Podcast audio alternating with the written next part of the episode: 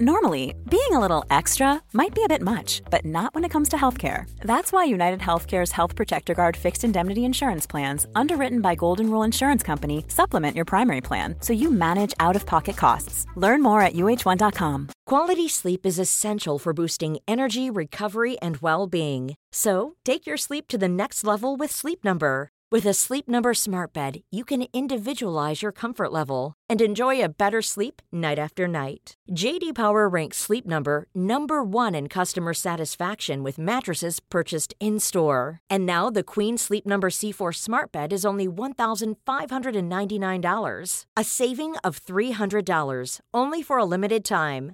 For JD Power 2023 award information, visit jdpower.com/awards. Only at Sleep Number stores or sleepnumber.com.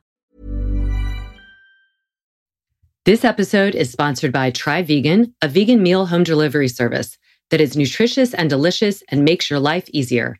Based out of New Jersey, they deliver throughout the Northeast. Check out more details on their website, tryveganmealprep.com.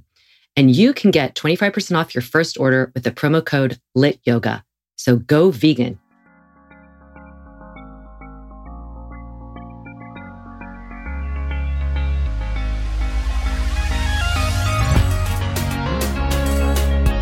Good movement, and welcome to Redefining Yoga, a lit yoga podcast, which is designed to investigate all aspects of the modern evolution of yoga from my background as a physical therapist and lover of movement.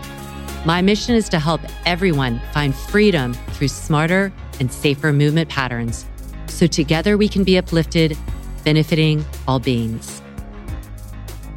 Welcome to Wednesday Q&A. You ask the questions and we answer. I am joined by my darling friend and lit expert physical therapist, Kristen Williams. Hey, Laura. Hey, honey. Uh, so let's get started right away. This is from Jill Domine. Should I be belly breathing during a yoga class, i.e., allow my belly to expand, or should I be holding in Uddiyana Bandha and breathing in my chest only? Thanks for your help. This is, I'm getting this question a lot lately. I think it's because in social media and alike, there's a lot of different information about belly breathing, not holding your core rigid.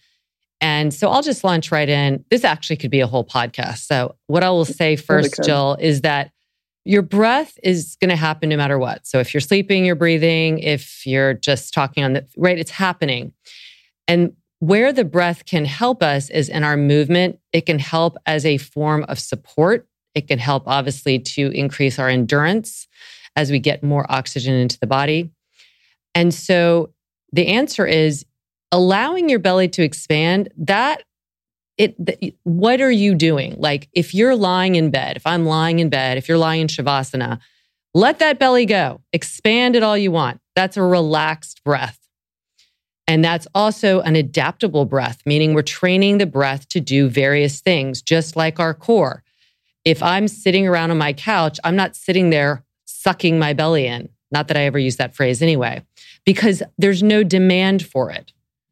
I might have a tiny bit of resting muscle tone left because I have trained my core to just have a readiness. So if I had to get up and run to the answer the door or you know, do something, I'm more ready for it.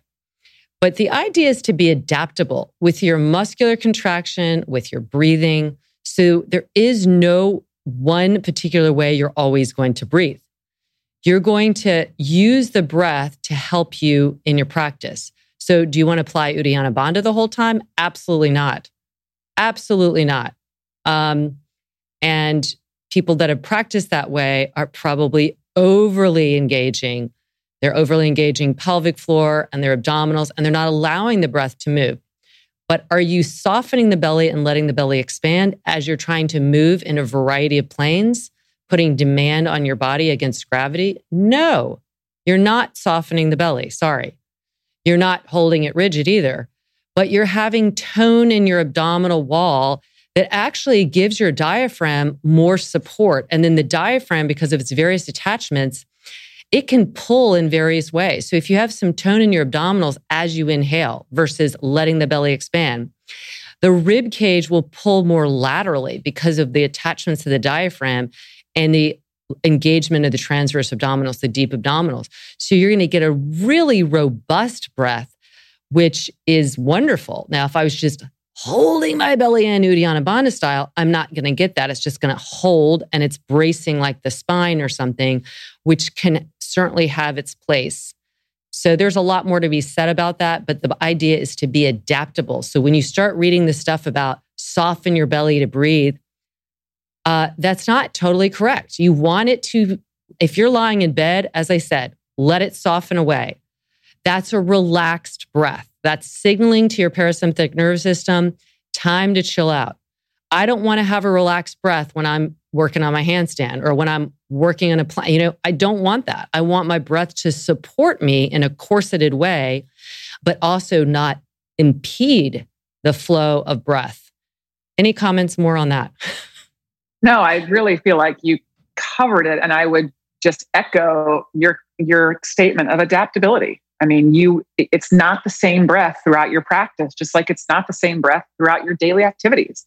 You will engage that core more when you need it, which means you're going to have that tone, like you said, uh, and then you're going to relax it when you don't. And doing that, actually, I feel throughout the practice, whether it's intentional or not, is really beneficial. It it it creates. I mean, it creates uh, space. It creates sense of need versus relax, you know, it really gives that nice feedback to the brain as to what you want your body to do. And that is what adaptability is being able to do what you need to do on the minute. So, to your point, no, I would not hold a bandha the whole time, nor would I be belly breathing and relaxed. It is, there's a flow between the two depending on the need. So, you adapt to what you're placing upon your body. Yes. And I do. I agree. There's so much misinformation out there. People are, it's fads. And right now the fad is no cord. And it's just, it, I just shake my head. Like, right. It'll come back. We've been yeah. around long enough that we've seen these things come and go. It's like, oh, here we go. This is the next, you know, it's just like fashion. yeah, it, totally is. And it's a reductionist view. So, yeah. reductionist meaning like there's a part of that that obviously is true. There are people who are gripping, who are gripping their pelvic floor, who are gripping their abdominals, who are gripping their glutes. And that's not the same as a supportive engagement. And but to just universally say everybody needs to belly breathe, no, trust me, I've treated so many people who did not know how to actually get a really good diaphragmatic breath, full robust breath. 360 breath because they all they did was push out their belly as they inhaled and they had no awareness of those deeper abdominals and how that can change the volume how it can change the structure and how that volume change actually supports uh, the bones and supports you again when you've got gravitational forces when you have more stuff going on Nobody's going to tell like a rock climber, hey, belly breathe, relax and breathe. They're focused, that are holding themselves up with a lot of downward force placed upon them and not a lot of hold onto a wall. You need everything being summoned together. So there's not like a gripping anywhere, but you're not going to be belly breathing there. It's a very focused, strong breath. Belly breathe when you want to relax. Belly breathe when you mm-hmm. want to like when you're getting ready to go in shavasana. Belly breathe when you're in bed or on the couch or when you need a moment during the day and you find yourself clenching your jaw clenching your butt. You know how you kind of clench and it's just, I call it the tight ass syndrome. You just get, it's that anxiety and, and, and high um, level of kind of stress hormone. That's a great time to practice the relaxed breath. And the other thing is, we are way too sophisticated to reduce that. If you are not using the belly breath, then you're somehow in a sympathetic nervous state. You're absolutely not. It's adaptability. There are people who are in high sympathetic nervous state and they also don't know how to breathe well. So that's a good place to start, like learning how to breathe, that the breath isn't just stuck up in your chest. But to tell that person, don't use your abdominals, that's not the answer. The core, by the way, there's a there's a part of the core, and this has been shown in neuroscience, that reduces stress. So the more you tap into it, your brain and the signals that it sends to the stress response in the body gets highly, highly intelligent. So it knows like I can move on the mat and be really fired up and lots of things are happening, but I'm not stressed. I'm not in like, oh shit, I better flee out of here. I'm super clear. So it's again, it's taking things and and cherry picking them out, and it just doesn't apply to everything. Um, so just know that it is more complicated than that, but it's also less complicated in a way too. Yep, I agree. All right, we could talk about that for a long time. Uh, Nicola Brennan asked, she loves our podcast and she was wondering what we what we think about a 4-year-old with a right foot that is very fallen inward at the ankle. I brought him to a physio because he complained about soreness in the knees. He also tires out easily compared to his little friends. Do you think it's core slash pelvic area weakness? It's hard to do targeted exercises given his age, and the response was to let him develop, but I don't want to persist something that could be helped now. Great question. So, you want to launch in or you want me to? Yeah. No, uh, well, I would definitely say, you know, when you're looking at a four year old, in many cases, the arch isn't quite developed that, that early. You see toddlers have flatter feet. Uh, I call them the Fred Flintstone feet. Yeah, they like, do like they're little blocks. It's like little yeah. blocks. They're little blocks. yeah, and um, you know, is that what's making him slower? Or you know I, it's really tough to say. I am going to have to side with the people of the the wait and see opinion. Um, i've seen things change in my own children as they've grown up where you kind of look at them and you're like oh as a pt especially i'm like oh my god is that going to be whatever? And then sure enough just give it time they they grow out of it. I and that's not just orthopedics. It can even be i remember when betsy was little she had this cough and you know my pediatrician was like, don't treat it. They're going to be, you know, people are going to want to give her inhalers and nebulizers and give her these diagnoses. She's like, she's figuring out. She'll, she'll, she, you know, she will figure it out. And she did. And, and, and it lasted a while. So, you know, Nicola, I, I, um, I know that that's, it's definitely because I've been there and I've watched my own children. Give it some time. That's my opinion. Give it time, see what happens. The body, these little bodies, they grow, they get stronger they tend to work it out on their own. What do you think, Laura? I would agree with that. I mean, I would first, you know, let you know that, you know, even if it's a pelvis thing, the pelvis isn't fully developed and formed until, you know, the lumbar spine, pelvis, pe- lumbar spine until 10, pelvis, you know, upwards into your 20s. So that isn't to say wait that that wait that long, but my instinct would be also to wait, but if you want to start doing some stuff, I started doing stuff with my kids just because I knew developmentally these were fun because that was my training. So, A, make sure that he's not in shoes much. Now, if you're in a really cold country, that's hard to say. But my dad was an orthopedic surgeon, very into foot and knee and well, all joints. But he was like, the best thing you can do is not give your children shoes. And, you know, he was saying this 40 year 50 years ago which is uh, he was really ahead of his time because you know what do you do? The first thing you do you get a little kid you start getting him cute little uh, sneakers and shoes can't wait. right? It's so fun. It's the worst thing to do because uh, they are yes they have those flat feet but they are developing stuff. So the first thing i would say is try and get him out of shoes as much as possible so he can develop some of the intrinsic foot muscles that will he will continue with with age. Doing developmental stuff crawling bear crawling, like knees off the ground, regular crawling, commando crawling, belly on the ground. All those type of things are going to engage the core and that will help uh, stabilize, give some more stability to the pelvis. Because if he is complaining about knee stuff, it could be coming from there. It could be something that he's just, again, going to grow out of. But those are some things I would recommend in the meantime. I used to set up little obstacle courses. So don't make it so much like a therapy session. You don't want him to have any idea. It's just a playtime um, get him in the playground or set up like I would set up an obstacle course in the house during the winter and just got got them climbing, jumping, standing on one leg, doing stuff that I knew would really be great for their proprioception, their balance. And it was fun too. I mean, that's the bottom line is it's fun. So I would just do those type of things and see if some of that helps. And I hope it does. So keep us posted.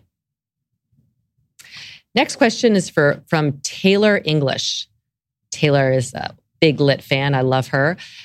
She loves our show, otherwise known as the podcast.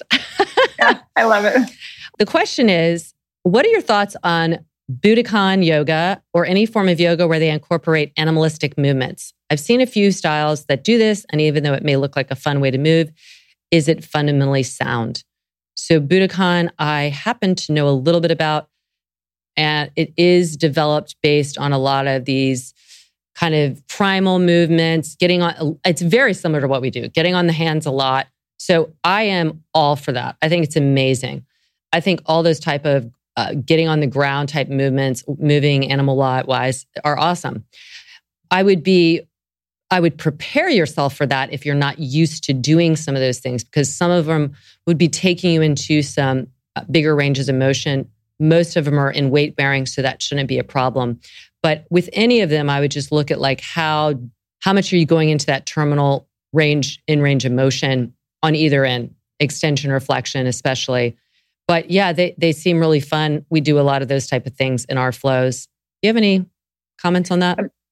And no, I would just echo you on the fact that I do I do love all the quadruped and um, you know some of those animalistic type motions, but in many cases, I'm basically echoing what you just said. You, you, the preparation for that does matter because um, not everybody, especially with some of those deep joint ranges of motion, you know, deep hip flexion, deep knee flexion, deep ankle dorsiflexion that is required. You'd be surprised. A lot of people don't have that. And so then you get them in a class, and of course you're going to do it. Um, I do think that there is a higher rate of risk, I would say, of, of injury, unless there's great prep, you know, preparation for it. So some of those things would almost be a peak pose in one of our classes where we would build up to it. But uh, super fun. It looks. I've never done it, but it looks like it would be super fun and um, you know very functional if you're prepared if for it within your own that body. Is the big, yeah, that is a big if because I, you know, that's one thing I would say. Obviously, if people take our class, they know we really, really prepare. It's a very organized, um, voluming up. You know, it's not going straight into it because if you know some of the i have seen some of the those really deep stuff close to the ground swinging the legs around um, and if you're not prepared for that to kristen's point it could really uh, it could be detrimental for you. sure. Yeah. yeah. Mm-hmm. All right. Shirley Co- Conan, I hope I'm pronouncing that correctly. She said, I've been practicing with you for a few years and I love lit yoga so much. Um, I've been hooked ever since I found you years ago. I've noticed that when I practice, my left hip makes clicking noises sometimes, for instance, when skipping or doing pendulum swings or other one leg moves but my right hip doesn't make any clicking noises. It's not painful, but I'm wondering why that happens. I've sprained both ankles in the past, so doing all the one legged moves has really helped me. I also notice a sometimes popping sound from my hamstring up at the sit bone sometimes. Again, only on the left side. It's not painful, just uncomfortable. Okay, so I think the big question is it seems like swinging the leg um, non-weight in a non-weight bearing way, in an open chain way, is creating some kind of clicking in her left hip, and also there's some kind of popping thing happening in her left hamstring.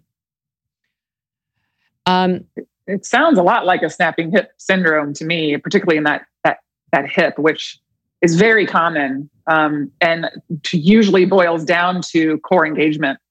Um, it happens to me on my right side with, and it's always open chain as well, usually for me. So if I'm, let's say, supine during the reset and I go to lower a leg, it might pop, doesn't hurt. It's just like, oh. And it's simply you have tendons in the front of your hip that can slip over little bony prominences and make a, and a feel like a, you can hear and feel an audible pop, kind of shift. As soon as I either torque a little bit, maybe uh, turn the toe in or out, change the rotation of the hip, or just engage my core better, it does not happen. I can completely control it. In a swinging, that's a little harder to do because of the momentum. So I think I would begin for her just by maybe minimizing the range and really kind of dialing into it, you know, feeling what is happening at your pelvis when you're swinging on that side uh, versus the other. And then the hamstring, again, uh, I'm curious as to you know what is slipping. That's a much stronger attachment and not as much bony prominence to slip over. A lot of times things can feel like they're occurring in one area and in fact not be or it could be but i feel like they're related you know i oh, bet oh, yeah. she's it's the it's like the yin and the yang she's you know needs to find a balance between those two and i bet that would help what what, what, what what's your gut Yeah, I mean, whenever anybody starts to say stuff like that, whether it's clicking or slipping, I just always go to pelvis organization, mm-hmm. which is what Kristen was essentially saying. So you're doing our classes already, you're getting organized, but pay more, really a lot of attention to that feeling of inside the bowl of the pelvis, which would include the transverse abdominis, which includes the pelvic floor, which would include the posterior abdominal wall, which is your QL um, that attaches to the back rim of the pelvis. Really pay attention to drawing everything in toward the spine and then upward. So that's where you really probably need a little bit of an upward lift from your, like, lift your pelvic organs up. And that will allow that hip to um, flex m- more, like in a, I guess, even in an open chain way, in a more organized way. So when you're swinging that leg, you don't want to feel like it's just kind of not, you know, sometimes you get that feeling it's not even attached. Actually, when you swing it, pull back with the thigh bone, like really in, pull it in and integrate it into the pelvis. And this, and the, the, around your ischial tuberosity at the sit bone, I have a feeling that probably that's just like over time that that side was maybe um, your glute might not have been working as strongly. So your hamstring might have been working more and it's not as well positioned to extend the hip and stuff. You can actually get some, I think, fibrotic type tissue there because it's been, it's, it's trying its hardest to work. So, like, what happens is, you know, it's like building something and not having all the parts. So you summon some other things. So actually, some connective tissue could try and come in there and and harness some more strength. But that's again not the function of the hamstring to. I mean, it does extend the hip, but it's not the primary hip extender. So sometimes you can get that kind of clicking because there's just like more fibrotic tissue if you've ever had an injury there or just a weakening there. So it it just goes back to again, organize the pelvis, pull everything. I always say like pull the thigh bones in like you're pulling on, you know, uh, leg warmers or something to get that feeling of, of organization. And um, I think that will help. And to Kristen's point, you know, start by reducing your range of motion so that you can really feel at the entire arc of the range of motion that it is still really the hip stays centered and it isn't kind of sliding around. Okay, next question. Let's see what we got. I have this is from FC Can. Hi, I have a question for your Wednesday Q&A. I've been doing yoga with you almost daily for a year and a half. I, and since then, I've noticed that my posture has improved and also my upper back between my scapula especially tend to crack a lot when I'm walking the dogs or sitting at the table or my desk. It's not painful, but what I'm curious why this area started wanting to be cracked more after starting lit, and it never has in my life before. Hmm. So between the scapula, uh, you're noticing it wants to crack or it's cracking and it's not painful. Again, we're noisy. So I'm not like Kristen, I'm not disturbed by noises. If it's if you say your posture has improved, then sometimes what happens is your body's kind of catching up with your neuromuscular system. So sometimes our awareness of our it, not sometimes, almost always our awareness of our posture is the first thing we have to put into place. And then it takes a while sometimes for the body to get in. You know, people will be like, I'm thinking about it all the time, but it's not happening. It's like the body's not yet responding. So my gut would be that you are you are sorting out some of some postural imbalances that were there. And that cracking might just be your thoracic spine actually getting into more of an extension if you had been more rounded. So if you're more rounded in the shoulders, your thoracic spine is going into more what's called kyphosis. Your scapula would be rounding away from the spine in a little protraction. And when your posture improves, the scapula coming more into neutral requires that that thoracic spine would get more into extension. So the fact that you say it's not painful, but you feel like it's happening, walking the dogs or sitting at the, I don't know, like it could just be that that's all of a sudden you you get into a more upright position and that happens. That would be my gut. I wouldn't worry about it. I think it's your body is sorting itself out and catching up with the you know your brain figuring it out as well i would agree i mean usually for people when i'm dealing with people who've either had posture or decreased range of motion some sort of stiffness which um, sounds to me like you're saying your posture is improving so you are getting more mobile that those sounds can be good. It's it's indicative that things are moving that, like to your point, that didn't before. Now your scat, your thoracic spine is uh, extending, and so you're you're hearing things that is that's not painful. Trust me, I am so loud, like, and it's and it's really. Uh, do I think it's gotten louder over the last you know however long i've been practicing lit yeah i think so because i'm getting on my hands more i'm i'm putting the demand there but there's no pain it's just i am more mobile i am stronger and that's just this is the most mobile joint in our body it's supposed to move and that doesn't mean that it's going to be it's not a ball, it's it's not a particularly the scapula on the ribs you know this this isn't an articular joint where we're thinking of two two joints that are covered in articular cartilage that's nice and smooth. You know, this is more of a it's a it's a a false joint, if you will, or it's a ligamentous joint. So there's plenty of possibilities and reasons for popping and clicking. Air air pockets um, tendons it's the thing you know, think about the ribs. They are bumpy in and of themselves. So i wouldn't sweat it.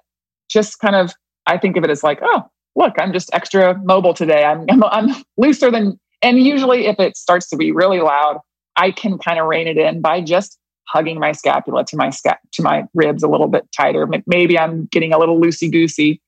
I have to kind of rein it in, similar to the last person talking about the the snapping hip. Yeah. When you're mobile, you tend to be louder. When you're when you're stiffer, you aren't. Yeah.